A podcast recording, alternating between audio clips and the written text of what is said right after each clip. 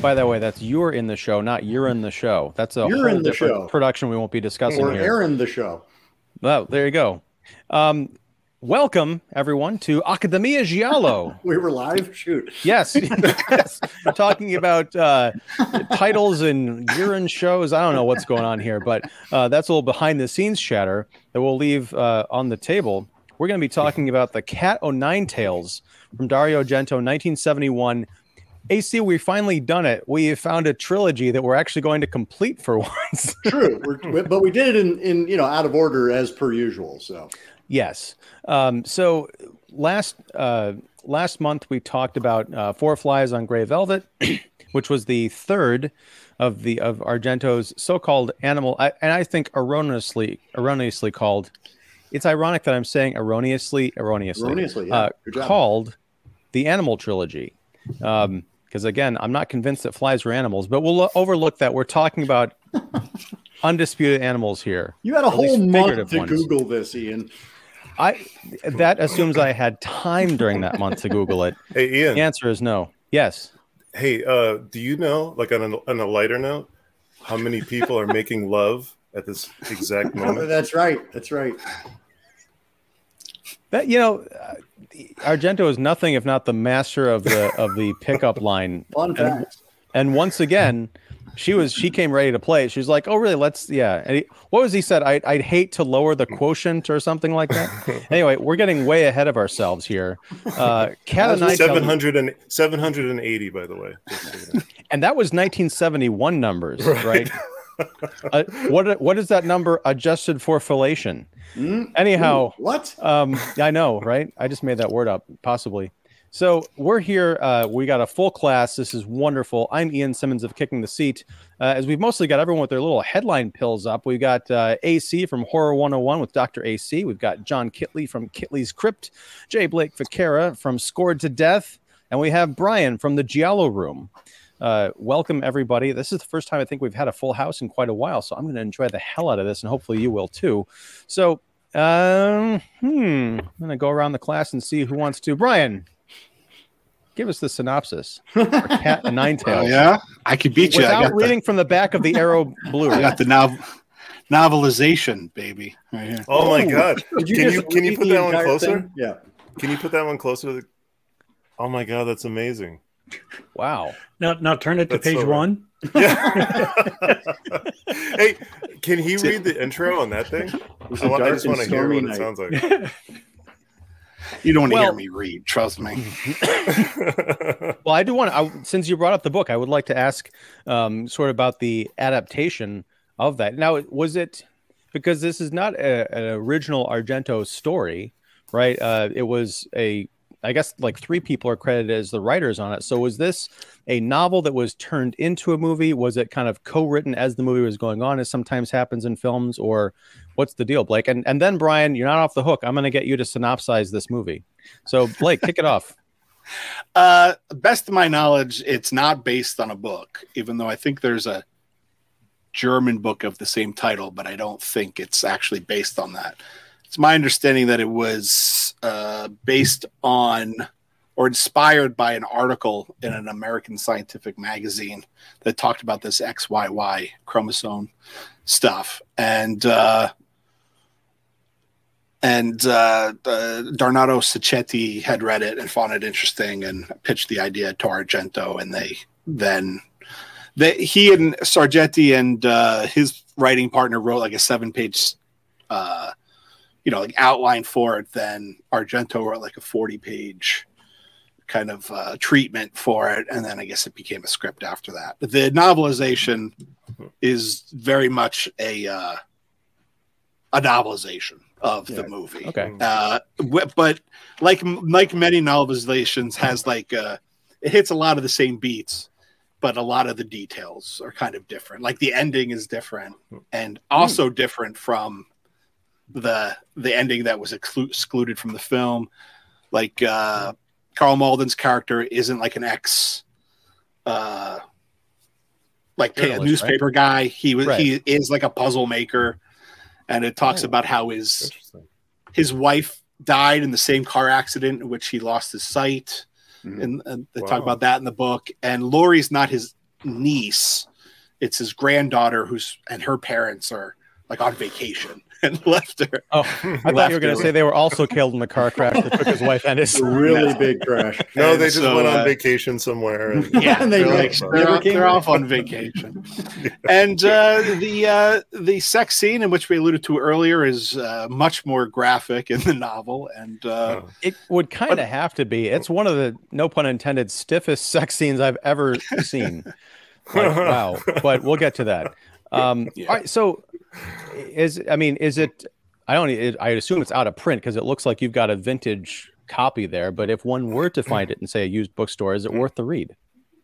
uh, you know, I don't know. I I've collected many things over my years, and have about ten years ago or so, I started doing the novelization thing, and I luckily I got into it when it was still inexpensive, when nobody cared about them. yeah. and then a couple years later they got like really expensive so i probably got this for like five dollars and now it's probably like 70 i don't think it's worth that much money but uh, Right, if you happen to find it cheap sure i mean if you're a fan of the movie i just thought it was like a novelization of an argento movie seemed like a very cool thing to me when i found it so Oh, 100%. if you're uh if you're it's you know considering that the whole Giallo thing is based on a literary uh Yeah. form to have then a Giallo written based on a film it's very kind of weird and convoluted but uh sure i mean if yes it's worth it although i will say it's not well written at all and no offense So it's it's sort of in No keeping with the to- film. No, um, sorry. I look. I'm I'm throwing a little shade at the movie because it's a very strange picture, and to me, it almost falls into that conversation we've had on the show. Borderline, like, is this really Giallo? Um, I, I barely seems to me like an Argento film. I am totally willing to be proven wrong here during this conversation. But before we get to that, wow, wow. Brian, We're, we're, we're Brian, already making assessments of the film. I'm just trying to set the table. So, what, Brian? You've got the Arrow Hmm. Blu-ray, so I imagine you're a super fan. Um, well, here, let me show you what kind of super fan I actually am here. Of course, it's Hmm. signed by Dario Argento. You son of a wow! And it's it's funny because this it's been said like in interviews that this is his least favorite film. So I kind of wanted to see like if he would give a look once I like unrolled the the poster for him to sign. And he kind of did one of these like and then like he signed it or whatever. so it's kind of funny. That But, thought um, was, well, the money's green. No, um, so Um, I thought that was interesting. cool. All But right, so I- give, I- us, give I- us the yeah the, the overview of it. I would rather listen to Blake like talk about this film because like there's so many things that like so many questions um, that I have of this film. Um, so basically, two individuals are walking in the night. Uh, one's blind, an older blind man, and uh, you know what's established later as not necessarily somebody that's related to him, which is a little suspect as we get into the the the meat and potatoes of the film later or whatever but um they come across a car and there's an individual in the car and he's talking about stuff and the blind man tells the girl to describe it and then later on we're like in a pharmaceutical scientific place or whatever. And, and so like this movie while i see as like a straightforward um murder mystery you know who done it kind of thing it does take a lot of weird interesting like turns like where is that really necessary to you know like introduce the xyy chromosome thing or whatever? Um but anyway uh basically it's a murder mystery where a retired blind uh older individual um becomes sort of uh the amateur detective in this film um along with James Franciscus of uh, I don't know what fame, Great White fame, maybe. But... Well, Beneath the Planet of the Apes is. is oh, right, yeah.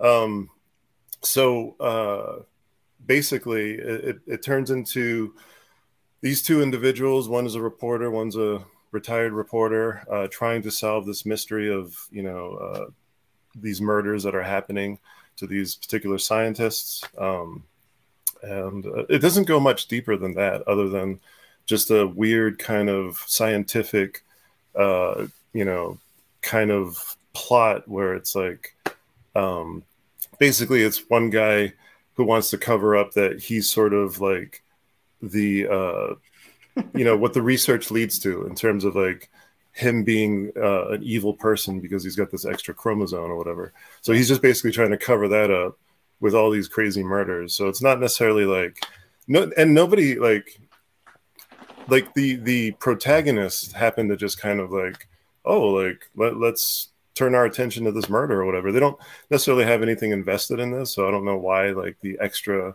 effort. You know what I mean? But I think there's a lot of charm in this movie. I think there's a lot of cool things that happen. It's Argento sort of climbing up, like, you know, after the massive success of Bird with the Crystal Plumage, he's sort of developing his style and his storytelling in terms of what Gialli are and, uh, you know, Italian horror cinema and whatnot. Um, so I always look at this film as just a very cool stepping stone for our, in Argento's career. Um, so yeah, uh, it, it definitely it feels. I know it's not part of an official like narrative trilogy, but it does feel kind of like a middle movie to me. Um, I guess I was just kind of taken aback by uh, aside from the the closing minutes, and I think this kind of happened at, during last month. We were talking about the end of that film.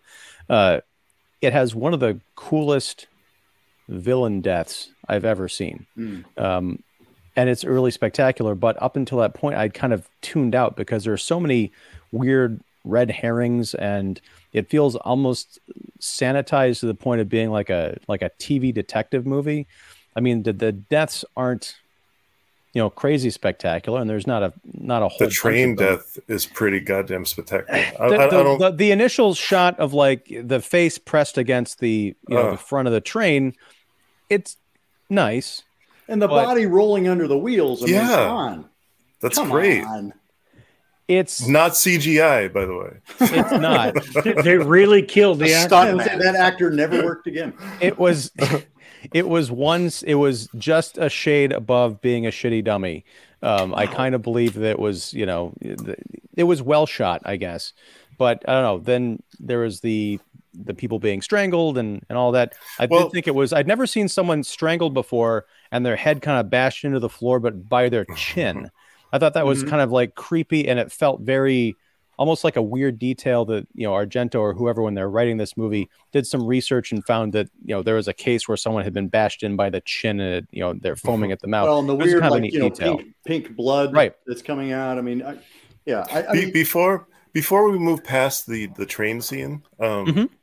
I just wanted to ask Blake because maybe he's read something about this, and it's always kind of like intrigued me in terms of like the way this film was written and was meant to be and whatnot.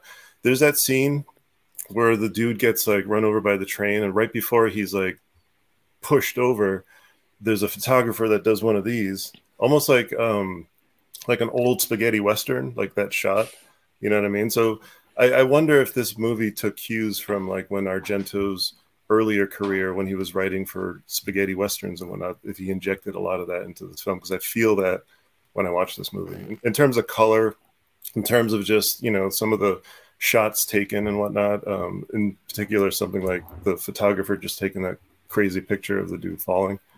Um, so I, I just mean, always wondered.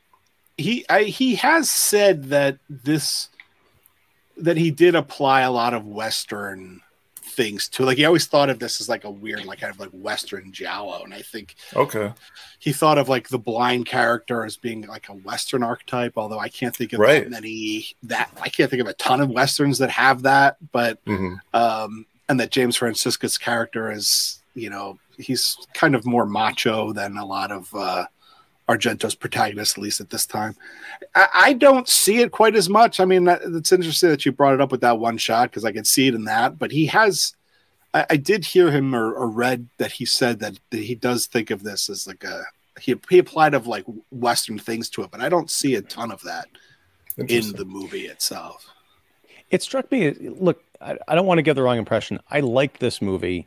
It just no, you don't. it, I, I liked it but I had to kind of recontextualize it in the middle of watching it because it it wasn't I don't know creepy or scary or as visually like interesting I think than some of the other Argentos I've seen or some of the other Gialli that we've talked about, except for that that final or penultimate scene with the elevator shaft. I did appreciate it was I mentioned TV. Maybe it's just the Karl Malden thing. I don't know, but I was thinking I could watch uh, Giordani and um, you know Franco like paired up solving mysteries you know, around Italy. It just felt I, I liked their chemistry. Um, I liked their partnership. I liked the the actors' uh, investment in it. Um, I also thought it was an oddly funny movie, and I felt intentionally so. Like the train scene, it's got a great capper to it. I wasn't as impressed with the body being dragged. What I did love is all these people are gathered around, like horrified at this body that's you know cut to ribbons underneath the tracks. But then the paparazzi, including the one guy who got the photo of the the death and ultimately the killer, or at least a clue to him, they quickly someone says, "Hey, she's here," and it's this starlet who is on the train. She gets off, and all the paparazzi go from being horrified by this body. They walk like two cars over, and they're fawning over some actress getting off the the train. It was like almost naked gun level, you know, kind of commentary on on something or other, and I was all there for it. Yeah, but that well, was the, that was their good. job. They were there to get yeah. photos of her. Right, but the just the idea that they that they were kind of mm-hmm. caught between these two sensations, right? I, I don't think I don't all, know if they all was, left the body behind to go look at the other body. I guess I don't know if it was deliberate or whatnot, but like the media often moves like that, right? Like you know, one there's a celebrity death, and then there's like you know the next person that won a Grammy or whatever. Well, you know, the, like, the, the, photographer kind of comments on it, kind of makes your point when everybody's right. like, smile, smile, smile. He's like, go ahead, smile. Some guy just died or something. You know, he makes some, you know, what's interesting when I researched, you know, read a lot of things about this movie kind of in prep for this, it was, it was interesting to see how the consensus of the people that wrote all these things you know they they all kind of had the same view on stuff but like I very much didn't on a lot of what they were talking about. Like they talk about how that's like a joke, and to me, that's not a joke when the when the photographer says that. Like, like I didn't hmm. find that funny. Like I I thought it was actually like a pretty serious and kind of interesting statement made. This movie it's, for it's, me, it's almost is, darkly funny. It's not like a knee slapper. It's just kind of like, oh, that is. It's funny because it's sad and true and kind of true. The attention, yeah. I know it's not uh, the the general consensus of of uh, I think Argento fans. Um, but this is my favorite of the of oh, the nice. trilogy. Um, Same here. I've always here. really enjoyed it, and I'm trying to think if it was the first one I saw, and maybe that's why mm-hmm. I like it the the most. But I don't think it was. I think I probably saw Bird first. I've always really liked this movie, and I think a lot of the reasons why I like it over the all the stuff you were kind of saying about it. Like I love the relationships between them uh, the two leads. I love that it feels like a TV kind of like caper. Mm. Like in in a way, like one of the things I love about it is that it's more American and less mm. Argento. Yeah. Like in that way, it kind of like stands out to me as like this kind of oddity, but with these Argento kind of like touches to it. And, um, and like Argento does a lot of interesting things in this movie too. Like you, you, you remember those transitions where like he's talking about the detective um, or like the they're they're at his the the blind guy, um, Arno. Franco, Franco Arno, yeah, Arno, um, and she puts the newspaper there and starts reading it and reveals uh, the reporter's name and it like flashes three times to like the next day where they go to visit right. him.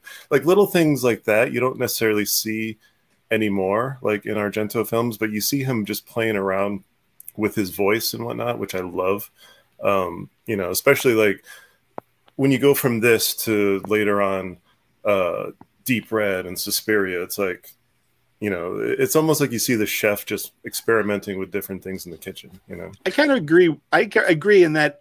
You know, I always say there's two filmmakers to me who who I think are like auteurs, have a very specific, you know, way of filmmaking and point of view that kind of really solidified in their first picture how it was. Argento's mm-hmm. one of them. I think Bird with Crystal Plumage is like the template for you know for like yeah. everything that came after it, and it's he's Argento from day one, and Sam Raimi with Evil Dead is like that. Right, too. Like right. Everything 100%. that we think of Sam Raimi is in Evil Dead. But yeah. because it's Argento's second movie, like I don't think he's realized that he's mm-hmm. kind of really, you know, found his voice totally and right. nailed it with the first movie. And so, yeah, I feel like he's trying different. He's trying a different thing, and I don't, you know, I think like a lot of filmmakers, I don't think he had this grand scheme of like I'm going to be a giallo filmmaker. Right? No, no, he, no. Like, like he what like everybody wanted to make different kinds of movies. You know, he wanted to make westerns, and he wanted to do this, and then the the success with Bird with Crystal Plumage, I, I interestingly was so big apparently in America that they rushed him into the second movie. Mm-hmm. Like he mm-hmm. needed to come up with something right away. And so, mm-hmm. I mean, I feel like it it maybe suffers a little bit from that because then there was like a little bit of a break before Four Flies, and I think we we see him come back around to like mm-hmm. really start to figure out what works for him. Uh, this, so maybe the fact that it was rushed is part of it. Yeah. Well, this came out the same year as uh, Four Flies, right? If I recall, mm. I think both are 71. I, I don't know if, in terms of the, the production timeline, but yeah, these, I mean, are, these are pretty close follows. Yeah. I, real quick on transitions. Then I want to get AC and Kitley in here. You're yeah. sitting in the back of the class, ducking behind the taller kids, hoping not to be called back on. And forth. well, yeah, as long as you're not stuffing them into the back of a locket. Um, but uh, the, talking about transitions, um, this is one of the things that I, I loved about this uh, film is there's there's two in particular. One speaks to the comedy, I, the, the genuine like even though it's kind of a, a weird ghoulish humor, there is comedy in this film.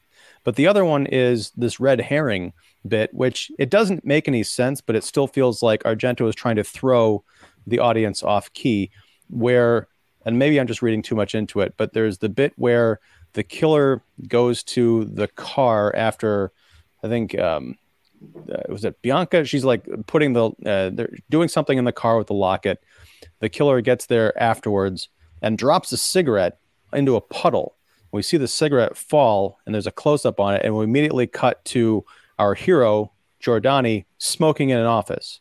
Then it has nothing to do with you know it's not like oh he's the murderer. It's just like this little cue that like this could be anybody. Mm-hmm. And we're as I mentioned at one point, um, his would be girlfriend uh, was it Anna? She's the the sort of not femme fatale, um, the adopted daughter.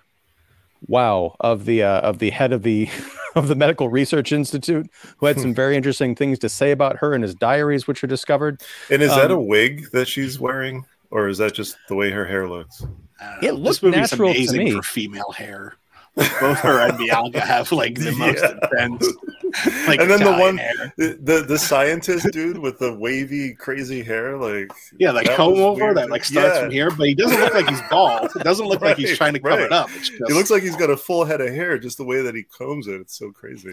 And and fun fact, there's only nine strands of that hair that's being combed over. now.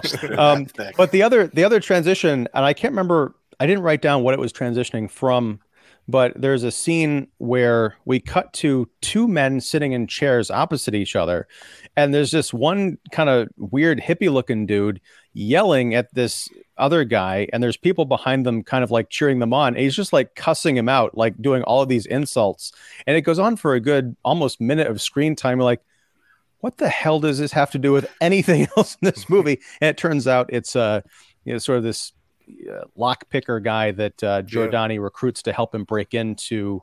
Um, was it the it medical facility? I think to look for records.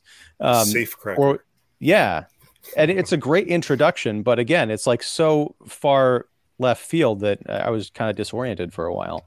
Um, but yes, John Kitley. Yes. What do you make of the cat of nine oh nine tails? I almost said of. That'd be inappropriate. Well, um, like Blake said, this is my favorite out of the trilogy. Um, okay. I love the fact that because um, normal Giallo usually starts with uh, someone not in authority witnessing a murder or kind of witnessing. I love the fact that here it's completely changed where someone hears something not necessarily the murder, but they hear a clue. And you have your main protagonist as a blind guy who obviously is not going to see anything, but just from his hearing, he hears something that doesn't sound right. And then the next day, when that guy turns up dead, that starts the puzzle. And I just think that's a brilliant setup and something that's quite different than what we normally get. Mm-hmm. Um, plus, this is probably one of my favorite Morricone scores that he did. Mm. So I, I love love the score. Well, I just real quick, Blake, I want to, uh, thanks to you, I assume. Now that I'm thinking about movie music all the time. Uh, when I heard the music in this movie, I was like, "This has, this isn't another Morricone score, is it?" Yes, it was, because I recognized it from other scores that he's done. So thank you for that. Um, It's my Uh, job. um, AC, Well, kind of commenting on the score because I had the same reaction. I was like, I love all the little, you know, there's there's these wonderful Morricone flourishes. You know, you get like kind of screaming vocals, just kind of like these random but eerie uh, tone setting. Uh, one of the things, I mean, yes, there aren't as many kind of like Argento camera flourishes. I would say that like the the train striking the guy's head and the the ending scene are kind of the two showcase moments in terms of visuals. But what I do like, probably, you know, maybe more so than some of the others, is that A, we have two likable, two likable protagonists. Whereas, you know, the uh, Bird with the Crystal Plumage, he's okay. And, you know, Four Flies on Gray Velvet, he's not okay. Uh, you know, so it's like we got two guys that we're rooting for. They have kind of a, a, a wonderful kind of bantering relationship. So we enjoy watching them together. And there's some really great kind of like, uh, as you said, red herrings, but I think I, I like to think of them more as kind of like just there's some weird character flourishes. We meet a lot of really interesting people along the way. And the fact that it's a body count movie, we do get to see, we get to kind of like get a little glimpse into each one of those victims' lives.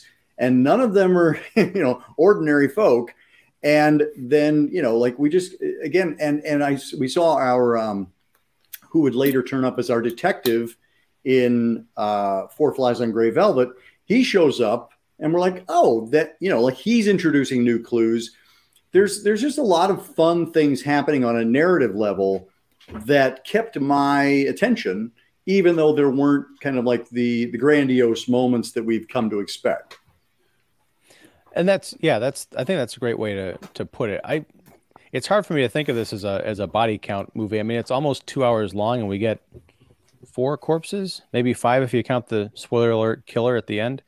Uh, not that that's any kind of a measure for a movie. I guess I'm just expecting a bit more uh, and more grandiosity from Argento, which we saw in the kind of the bookending uh, pieces of this. But as you guys have mentioned, what we quote unquote lose in that regard, we more than make up for in these characters. I mean, I, I kept thinking this is almost like a great two hour TV pilot for, you know, the, the Giallo murders or something with our, with our two leads. And I would be all there for it and include, you know, little uh, Lori, who I was glad to find out uh, survived at the end because it was one of those head scratching moments where I think I think Franco had been told that she was dead. I'm like, wait, did I miss something? I didn't Yeah. think that she had gotten killed in that room, but maybe I was Well- was wrong.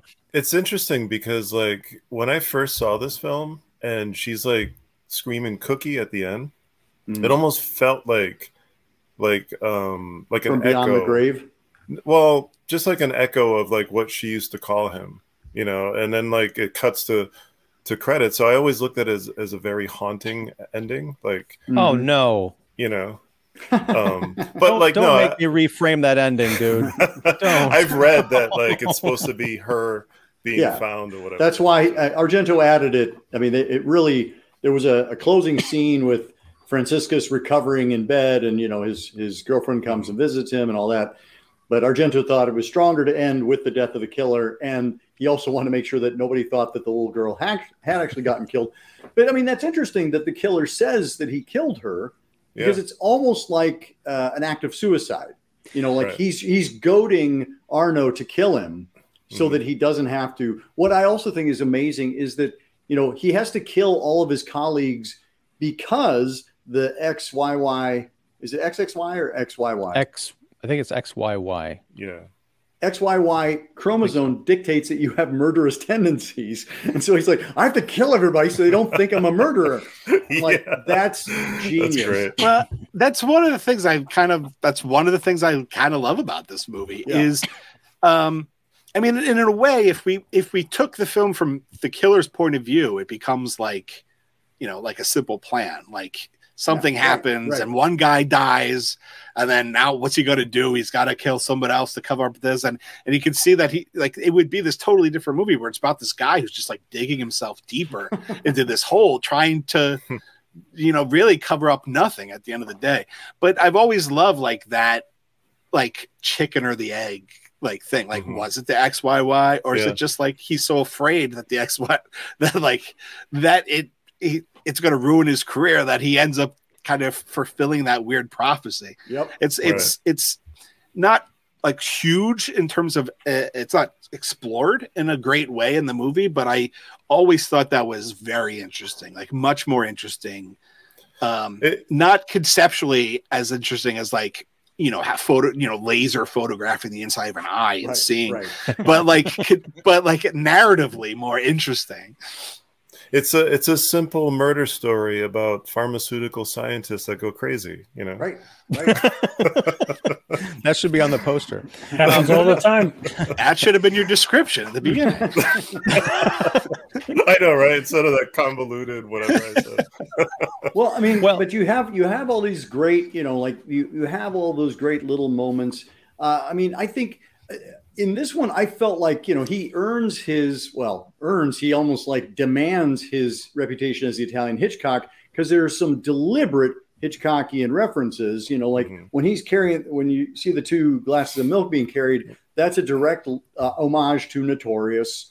You know, the stuff down in the crypt you know like he's he's definitely referencing the master on on numerous occasions and you know like I, I think i think on the one hand it's kind of nice to see him doing that on the other hand like i like when he uh when he just goes off and does his own thing and you go okay yes he can build suspense and not have to directly reference his influences I want to ask you about that milk thing, though.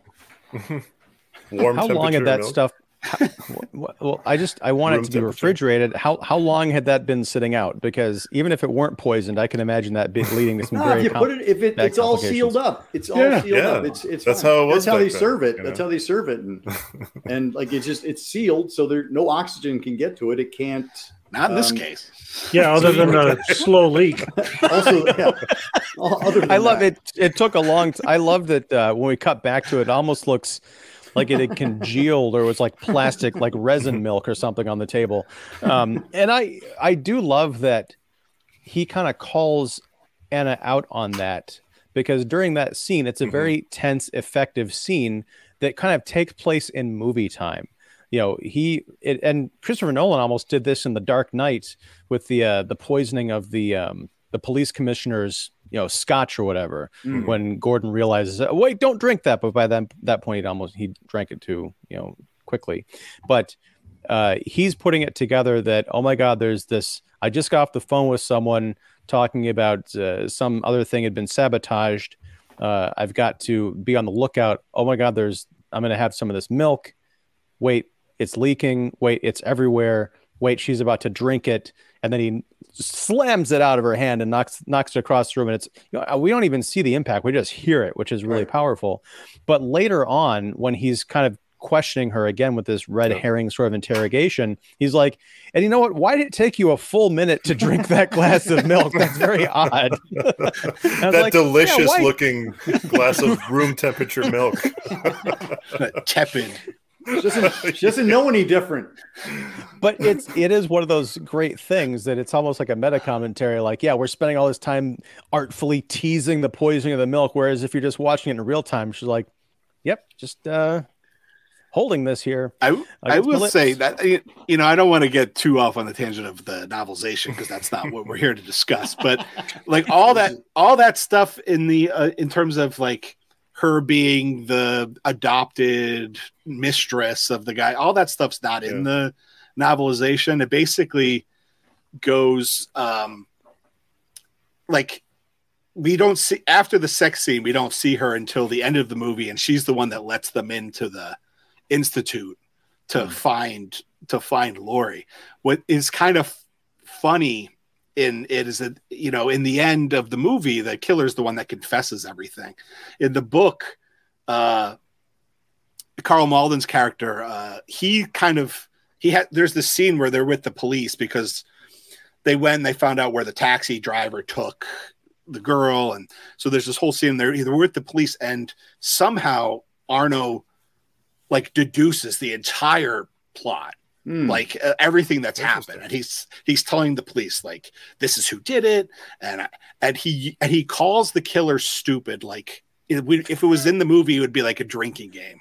He, uses the word stupid and stupidity like 50 times in this monologue about uh, the killer. And then when they find the killer uh he, the killer ends up killing himself. Uh, Hmm. he's about to basically uh arno's like torturing the killer to get the the information out like where's the girl? And he's like i killed her. And he's like no you didn't. And then you hear and then like giordani shows up. He's like don't stop. Don't kill the guy and then the guy runs and just jumps off the roof and kills himself Oh. and then it ends with like lori and arno like hugging and Anna and Giordani like kissing like, the- like crazy like happy ending.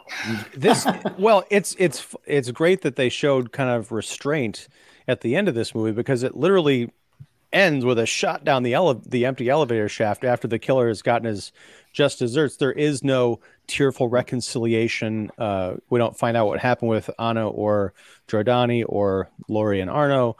It's just kind of done which I, I think will would say lead into the next episode of our of our tv series. I will say, like, while there's not a lot of Argento esque um, murder scenes where like it shows his hands actually like murdering somebody, it's more like the rope going around or the wire going around Mhm. somebody's neck or whatever. But it doesn't show that POV of his leather gloves or whatever. But when uh homeboy is like sliding down the elevator shaft and he grabs the the you know the wires or whatever and you see that little shot of just like like the the smoke or whatever that's totally argento you know yeah. um so like there's definitely little touches of just the way that he shoots a certain death scene or whatever uh that you like see the- in this film The last time we were all together was when we did trauma, which was Mm. also like visually not the most Argento movie and has like a significant like uh elevator shaft killing. Mhm. Like there's there's a lot of last time all five of us were together, we were talking about a lot of the same things. And now we're back talking about enough. Shaft. No, um, real quick, I want to pull over because we've got comments. All right. Oh, good. Yeah. So, Mrs. Chester, hello, guys. Glad to catch Alive live. Live. And we are happy to have you, Mrs. Chester. Thank you. Um, welcome it's Big Swifty 500. Best ending ever. I was blown away. Just watched this again this morning for this episode. nice Hey, hey. cheers Me too. Um, I need to get a social life. Oh, no. Maybe that's why I'm divorced. Oh, jeez. too many old obscure Italian films. Um, couple of thoughts. I'm not the biggest Argento fan, except for Suspiria, but this is probably my favorite of his. Mm. Funny that he likes this one the least. Yeah, that seems there seems to be kind of a consensus going around this panel. Like there's there's some love for this movie, even if the guy who made it doesn't can't quite see it. He liked the Uh, box office on it, though. He he he, he says he's like, oh, everybody likes it. It's fine. I like this one. It's he's like he was like the Tommy Wiseau of Italian cinema. um, no, I I will never make that, say uh, that, uh, comparison yeah again. please Anyway. please just edit edit that out episode I never made that comparison.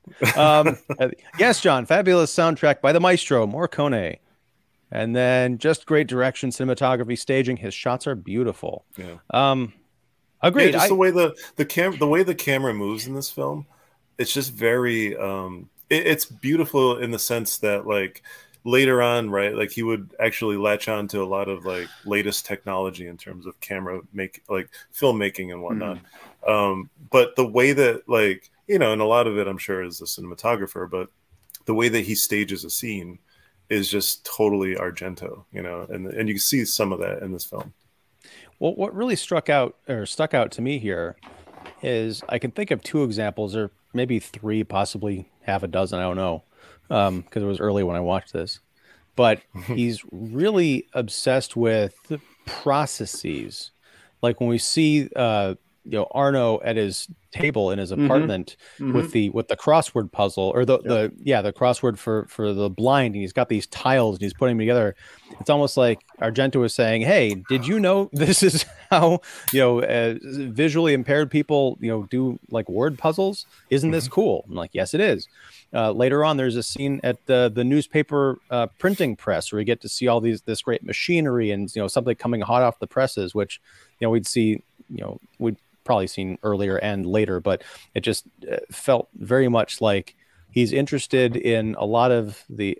I think someone mentioned this, maybe it was UAC, about the lives of the people that are going on in spite of this uh, this murder conspiracy, like getting a peek into people's uh, everyday lives.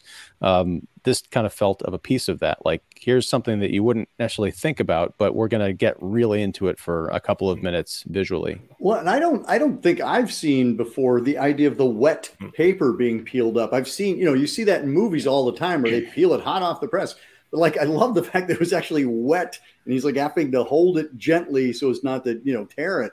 I was like, wait, I knew that. I knew that the papers were wet, but we never get to see that represented accurately, it seems, on on film. So I was kind of struck by that.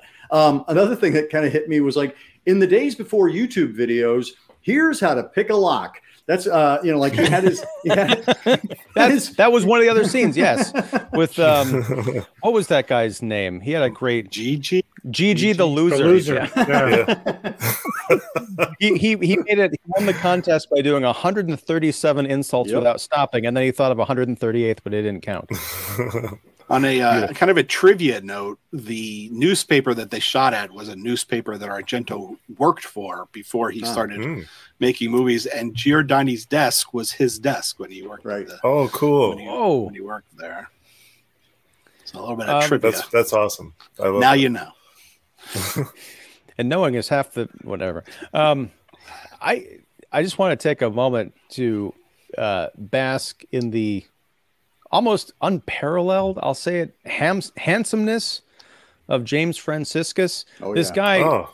I don't like. I don't know what it is about him, but he was almost like he felt like he stepped right out of like a, a Marlboro ad or some kind of like a suit ad from the 1960s or 70s. He was just so perfect. And the fact that he's like this charismatic actor and, you know, kind of a fun uh, character and, you know, amateur detective being a newspaper reporter, I was just I was in love with this guy. I wanted to see more with him, not necessarily just the actor, but the character as well. Wh- whipping out lines like that to get like fine women with amazing hair, like who are wearing like you know, like when she gets cha- when she undresses, I can't couldn't help but think of like oh you know the NBA players when they like rip, they like, rip off their jumpsuits to get out. She's like, oh yeah, can we talk about like her wardrobe for a minute? Because like, we should because it got a special credit in the uh, in the ending credits. So some of that stuff she was wearing, like like it looked like a pantsuit, but it like split down the the middle or whatever, and just like the way that it flowed like on her body, like it was just odd. like like for somebody that walks around as like a you know. Do you need uh, a moment, Brian? Please turn turn off your camera. Now, um, wasn't I, uh, wasn't our Go ahead. Go ahead Blake. Nope, I was going to say, wasn't Argento's mother like a fashion photographer or yep. something? And yeah, I mean, I feel like he's always had like a weird, or not weird, but like an interesting view. Yeah, absolutely. Of, of like, know, like from, when you from the camera's view of women on on the way he shoots them and how they. And, and, like when you look at the yeah the wardrobe throughout his films, like you could tell he definitely like thinks a little extra in terms of the look of like females because like I think um the Troy Howarth's book um, about Argento, um, he does talk about that, where like he Argento as a young child was very present in a lot of his mother's uh, photo shoots and whatnot. Mm. So she he would see on any given day just models posing at his house or whatever. So that was his upbringing. So it's interesting to see that connection in like his later films when when he definitely like showcases the way a woman looks on film. You know. Well, and that and that character, I, I just I, I think I mean I know that she was kind of like Argento's second choice, uh, but I love how kind of it's not she doesn't have a blank, you know, she doesn't have a blank expression, but she doesn't give much away. Like she very much just kind of sits there, and there's kind of an intensity and there's a Hmm. power to not not leaning in and not backing off. Like she's just right there, especially in her dealings with James Franciscus.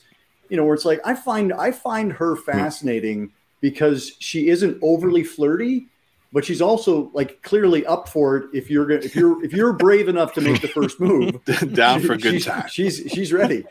Uh, honestly, I think that lends more to her acting in terms of just being vapid of Mhm. whatever. You know what I mean? Like, Well, see, that's what I, I- mean. Though I don't think it's vapid. I think I think that it's intentional coolness.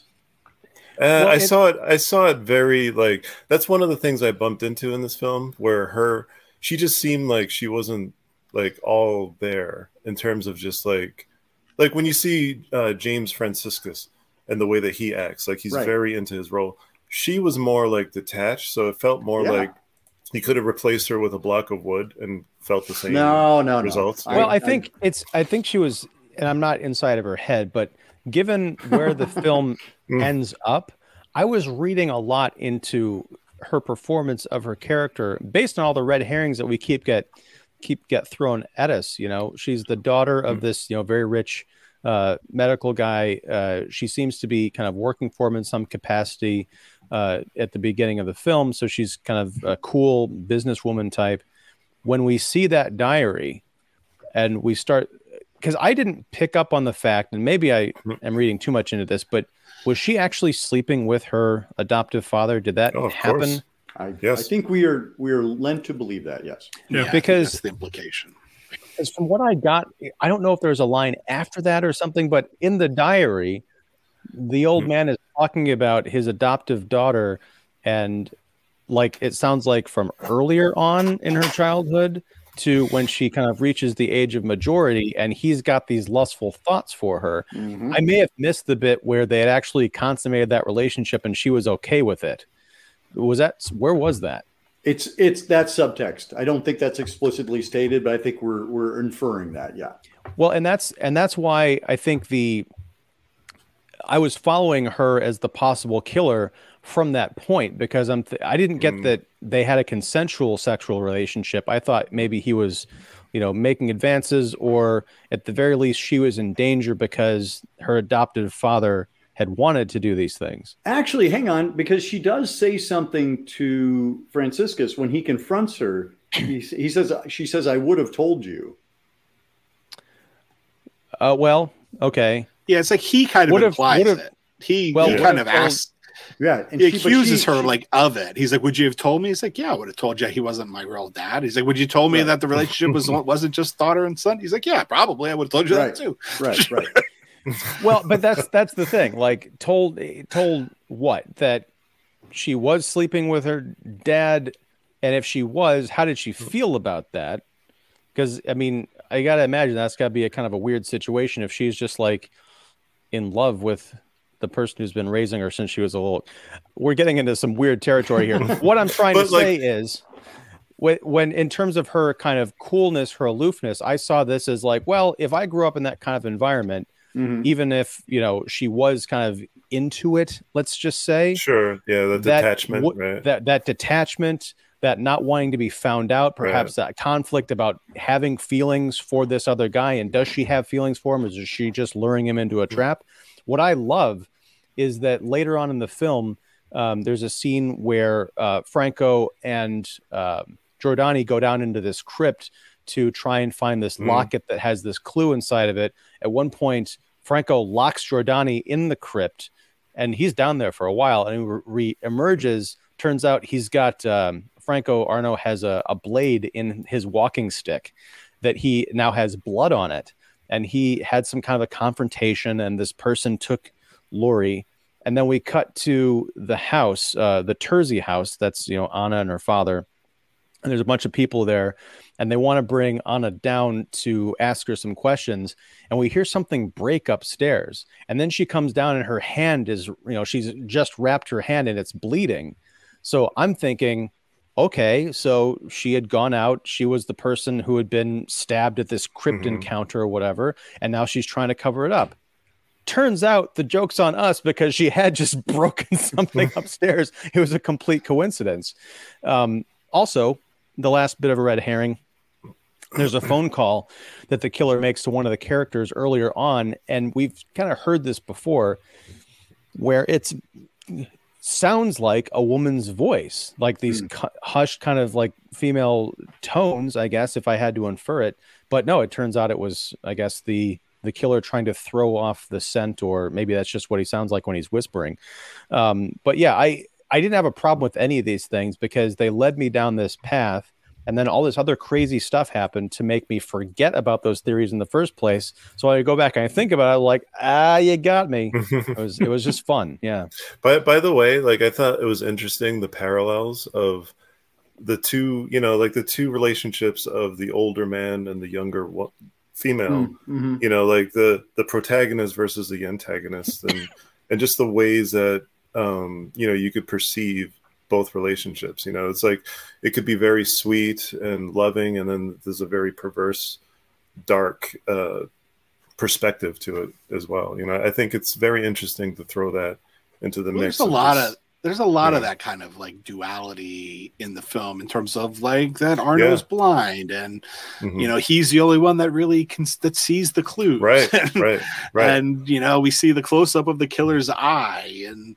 uh, there's like there's a lot of play between visual and the fact that our one of our main protagonists is blind it's, it's in a lot of ways i mean it's the most one of the more conventional argento movies Mhm. um, but also one of the most convoluted yeah, uh, which is also like a kind of a weird juxtaposition for this Yeah. movie, which I like. a I- lot. I was just- Really- in a I was just gonna say. mystery way. like I was just gonna say, like it just makes you think of all these different things, but it's a very like simplistic, you know, in terms of narrative and whatnot. Like it's very. I want to. I, I- I hesitate in saying basic because I don't think it's basic, but it, it's just the way that the structure flows versus what it what you come out with at the end. It's just very interesting. Well, we've Um, also gone like an, almost an hour into this, and we haven't really talked about Karl Malden. We haven't talked Uh, about the film at all. like, we've talked about other stuff around. we it. talked about the milk we talked about the train the elevator come did, on did we talk about James Franciscus getting beamed in the fucking head on the roof and how realistic that looked? Like that. I was that actually I was actually going to bring that up earlier, and I got cut off or distracted or something. But yes, this has one of those climactic fights where I don't know if it's because I was so caught up in this movie, but I thought that he was going to die. He gets Yeah. so bloodily beaten and like rolled off this. And how tall was this building? Because it's like an endless series of ledges and, and slanted roofs. Uh, but yeah, he gets the hell about beaten like out of he him. got hurt. Like, Yeah. like his character got fucking injured in this movie. and then and then Franco, in true you know detective partner fashion, shows up to kind of finish you know have the actual like final confrontation uh, with the bad guy. They really worked off of each other. It's it's Mm. wonderful. Um, I do want to pull over again just real quick because we got some more comments here. Big Swifty says, Baron, cough. I mean, Brian. How about that wallpaper in Bianca's apartment? Looks like Oh my a God. shotgun blast or melting jellyfish. I actually, I have that in my notes. Oh, I thought you were going to say you have that in your apartment or your, your house. as Um, a homage to this movie. um, Jonas Halberg, is it possible to get Troy Howarth on the podcast? You mean back on the podcast? Um, yes, He's we, we coming. do have. He's coming. Yes, He's we uh, have. He's got uh, an in uh, standing invitation um, to discuss his. Um, that's it's too far over there for me to grab it, but the very thick book he did on on Lenzi. Um, we got to work on getting him back on here to to talk about things. But uh, yes, definitely check it out. I my memory fails me. Which episode was he on as a guest? What were we talking about? It was back. It was last February. Was it a year ago? Yep. What what what was the movie? Wow. I'm I'm totally blanking. I wasn't there, so I don't remember. Your job, guys. I apologize and apologize, Troy. I'll tell you what. I'm going to do you a wait, favor. was, um, um, oh shoot, what, what was the one with the raincoats and the the don't Oh, eyeball. oh, singing in the rain. Eyeball. Right. Oh, sorry. yeah, yeah. Um, That's no, right. okay. yeah. Jonas, what I'm going to do is I'm going to have a link to the eyeball conversation down in the uh, in the description tomorrow when this episode gets all edited and stuff. So yeah, go ahead and listen to that and watch out. We're going to get Troy back on the podcast. It'll be fun. Um, and then Martin Caballero says, "Hi guys, Deep Red is being re-released in Argentine nice. theaters. nice. I'm going today with a group of friends. Greetings. Oh my god, Wow. I'm so jealous. well done. Deep Red. I'm gonna do laundry screen. today, so I'm super jealous. it's almost the same thing. It's not. Be sure and separate separate uh, your your colors. Um, otherwise, All you'll the end up a colors lot of deep dark. reds. Oh, ooh, there you go. All the That should be colors a- of my laundry. All the colors of my laundry. That that sounds like a Giallo title. Um, anyhow, do we have any closing thoughts? Uh, oh, AC wait, wanted there- to talk about Karl Malden. I was like, can we talk about Karl Malden? Yes, we Um, can. I'm sorry. I got. No, no, I'm totally just- distracted. It's, I mean, because I think he was, you know, he was probably one of the, well, it was only his second film, but I mean, if you look over Argento's filmography, he's one of the biggest stars that Argento landed. I mean, he's he's an Oscar winner. He's a he's out of the the actor studio. Um, I think Streets of San Francisco came after this, but you know, Yes. he he played a lot of supporting characters, and this was a rare opportunity for him to have a lead part, which is I think what attracted him to it. Plus, uh, Bird had been such a success in America that you know it seemed like a good wagon to hitch to. You know, it's like if you want to do another movie, you want you want to do Dario Argento's follow up movie to Crystal Plumage. I I wonder what like a success in America means because like you know like I don't know anybody Who knew about like Bird my parents Down? didn't my parents didn't go see it Right. you know like, like- they didn't know they never heard of that You know what's what's crazy? I used to work um like my my boss was Italian and he's actually from Italy and whatnot. And I used to ask him like because he, he's my, he's hand. like he's like a year or I'm sorry, like ten years older than me, right? So I, I would ask him like, "Oh my god, like, do you know Argento? Were you there? Like when you know, obviously he was probably a little, kid. but like, when he wrote this asking him. movie and he had no no fucking clue who Argento Yep. was, and I was Yep. like, "You're not a real Italian, whatever." yeah I mean I've I forever I've had like th- that kind of tendency whenever I meet somebody from Italy I'm like Ar- Argento yeah, right. and everybody no but everybody in in italy for as far as i can tell everybody you know here like suspiria is like his Mm. biggest film but there it Mm. seems that deep, deep red is his biggest film Mhm. Yeah, everybody's yeah, like oh profondo rosso and everybody kind of like he's like oh he's not that big and then you'd be like really because i hear he's big he's uh, it's like well he's like the italian spielberg i was like i don't know that's pretty big i mean I was gonna say what? Um, Brian, you mentioned that your boss might have been a little kid when Argento was big. That that just made me think of, can we see a, like a kid's version of Giallo, like maybe Big Bird with the crystal plumage? Ooh, i feel would like that be like? suspiria is kind of that right yeah, Ooh, yeah. interesting. Um, all right, so are we good on Karl Malden? I agree. I I don't. I have not seen a lot of Karl Malden Well, performances. it's but interesting I really that like af- him in this movie. After this film, the two leads, Karl, Karl Malden and uh, James Franciscus, went on to do like detective, Mhm. uh, you know, TV shows or whatever. And I think um, Franciscus actually worked uh, with a, a blind person or something on his show. Um, he played a blind person on it. Oh, he bla- okay, okay, yeah. So like, it's interesting. I, I wonder like how many of these ideas stemmed from this movie, or just like working together. You know, Another piece I of always trivia knew- is that that Lori, the, the girl who played Lori, was actually she had played uh, Helen Keller in a production of um, oh my god, The Miracle Worker. So like, yeah, everybody That's knew how to play blind. Yeah, yeah, apparently I had, like, I had only ever doing Karl Malden. it's the next to it. logical career step after this movie. You know, I had only ever known James Franciscus from like this clip from a TV show that he was in that always shows up in Bruce Lee oh, with Bruce Lee, documentaries. yeah, yeah, because like I guess Bruce Lee was on the episode and he's Right, doing the whole right. like be like water. He's doing like the whole Bruce Lee philosophy, and they always Uh-huh. show that clip in Bruce Lee documentaries. So to Yeah, me, it's like, 100%. hey, it's that guy Bruce Lee guy. See, I know Franciscus That's so from funny. Valley of Gwangi and uh, Beneath the Planet Planet of the Apes. and Great White. Great way. Oh, yeah. Greatest shark movie ever. yes. Classic.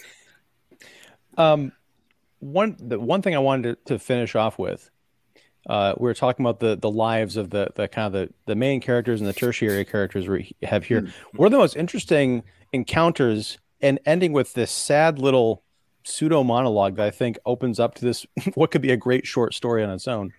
Um, there's one of the scientists that's being kind of followed here is a guy named Braun, and it turns out he visits um, uh, a I guess a gay club, um, and he's hanging out there, and uh, Giordani uh, follows him there, and ends up kind of asking him some questions, and things get a little bit tense, and this guy Manuel kind of intervenes, like, "Is this guy giving you trouble?" So you Mhm. think there might be some kind of relationship there, and it turns out there is, and later on, when uh, Giordani goes to visit Braun's apartment, uh, he gets attacked.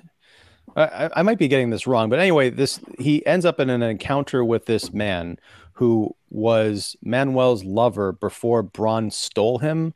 And when they're talking about uh, revenge or whatever, uh, he says, "I hope Braun goes to prison if he's involved in this. I hope he gets sent away so that maybe Manuel will come back to me."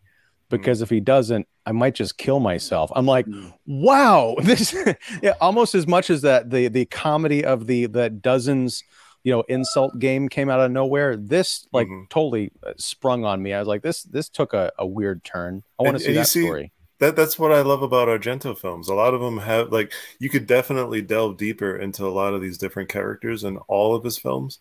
And it's almost like he invites you to do that because he does flesh out a lot of these characters, you know. It's pretty cool. And and honestly, I still don't know how I feel about this in the pantheon of Giallo movies. I'll probably have to watch it again because now I'll know exactly what I'm kind of in for, as this happened before. But uh, my estimation of uh, Cat of Nine Tails is is shot up during the course of this discussion. Um, I do want to end with uh, a few more comments. So let's see. Uh, Jonas Hallberg once again says, I just recently found this podcast. Great work, guys. Thank you very much. Mrs. Chester says Longstreet was the TV show with James Yes. Franciscus. Yeah, yeah. Was this was that an Italian show or an American show? No, it was American. No, American. Really? Yeah. Is was James Franciscus American? Yes. Yeah, I think so. I d- Mhm. you know I don't know necessarily much about these actors. It just it struck me as like oh he's another Italian actor and Malden is the uh, the exception. No, he had- well, there's had ve- I thought it was very rarely an Italian lead in an Argento movie. I mean, they're all usually American actors. That's where they're trying to sell the movies to, is an American Yeah. audience. there you go. Um, let's see. Please do Red Queen next. Ooh. I think that was discussed, right? No, I uh, I That was relish the idea. I, I would not It's- look it's- at it it's on, on dis- the- it's with on list, disgust. I think. No, I was making a bad pun and stepping over other people's uh, thoughts. So Red Queen, I'm going to tentatively say done. All right, and then Brian, glad to see the Baron is posting again. Oh, nice. Woo! I haven't talked to him in a while. So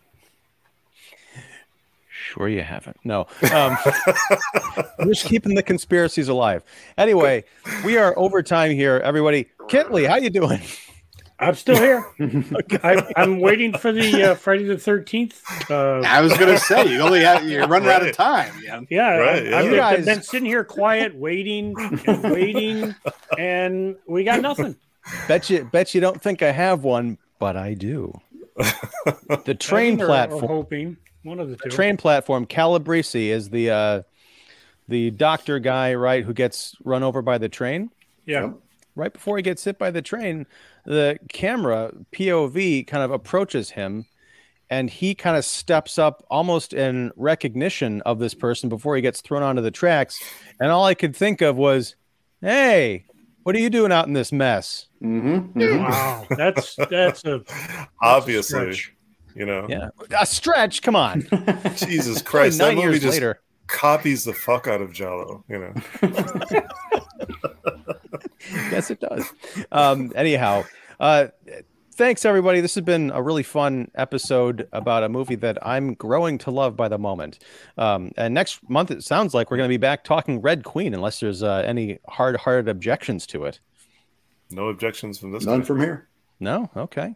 A- All right, any well- any excuse to watch Barbara Bouchet and her Bouchers. So Is any relation to Bobby Boucher? No. Anyway, uh, it's a wa- water boy. right. Um, Just gonna Okay. leave you hanging there, Ian. Sorry. Can I just say, like, thank you so goddamn much for Blake to, for joining the show and beating Because COVID the rest of you to all be here, to be here and talk about this amazing film. So I, I, I, you're the reason I keep coming back. You're my only fan. Brian, so hey, hey, this is not an OnlyFans kind of deal, guys. Keep that. Anyway, um, Wow. Thank you, everybody. that's hilarious, actually. All right, I am Ian Simmons of Kicking the Seat. We have AC of Horror 101 with Dr. AC. We've got John Kitley of Kitley's Crypt, Brian uh, Martinez of the Giallo Room, and Blake Vaquera of Scored to Death. Um, thank you, everybody, once again for a wonderful show. Thank you for everybody who joined us live and left comments. This has been a really lively engagement. We love it. Um, all the information from my lovely and talented guests. Oh, yeah, and buy the Arrow Blu ray. I'm so jealous. Uh, all the information from my guests will be down below in the description. And um, yeah, if you like this video and this show, please feel free to like and subscribe and support all of our lovely and talented creators. Until next month, we'll be talking about Red Queen, a movie I know nothing about, except apparently there's some wonderful bouchers. And uh, yeah, till next time, whenever that is, whatever that is, thanks and take care. And we are out. Class dismissed. I keep forgetting the class dismissed. What's wrong with me?